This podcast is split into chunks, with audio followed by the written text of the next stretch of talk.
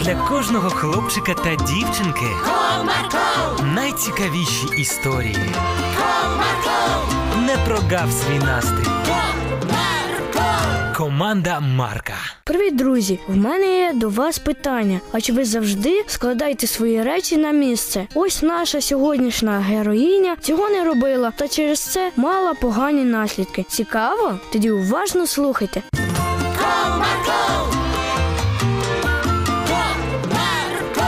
Одного чудового вечора Наталка збирала свої речі на екскурсію до іншого міста на декілька днів, на яку вони з класом вже планували їхати цілий місяць. Доню, ти вже все склала? Та ні, матуся, ще купу речей треба скласти. Ну добре. Мамо, а ти не бачила, де мої нові джинси? Ти в них вчора до школи ходила. Ну так, але я вже не пам'ятаю, куди я їх поклала. Ой, доню, знову ти речі на місця не кладеш. Ну, гаразд, я сама їх знайду. Матусю, я ще хотіла запитати, а ти не бачила, де мій новий годинник? Ні, не знаю. Ой, де ж мені шукати? Оце так.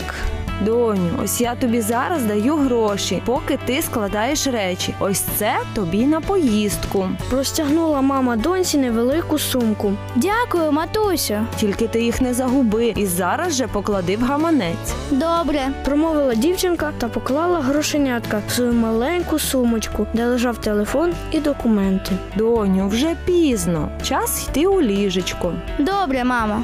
Після цього дівчинка відправилась в свою кімнату спати. На наступний день вона прокинулась, зробила всі водні процедури та пішла на кухню, де мама вже приготувала їй смачненький сніданок.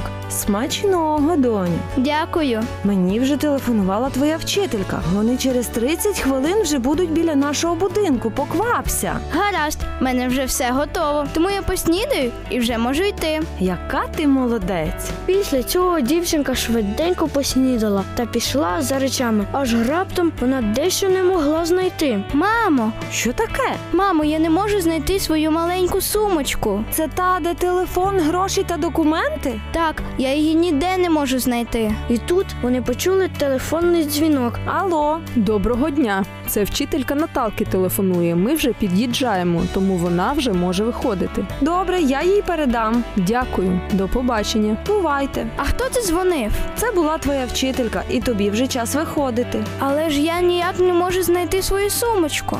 Як я без неї поїду? Ось тому я тобі завжди й кажу класти речі на свої місця. А тепер ти можеш залишитись без своєї подорожі. Ой, матусю, я ж так хочу поїхати туди. Що ж мені тепер робити? Йди швиденько шукай, а я теж пошукаю. Може, так і знайдемо. Гаразд.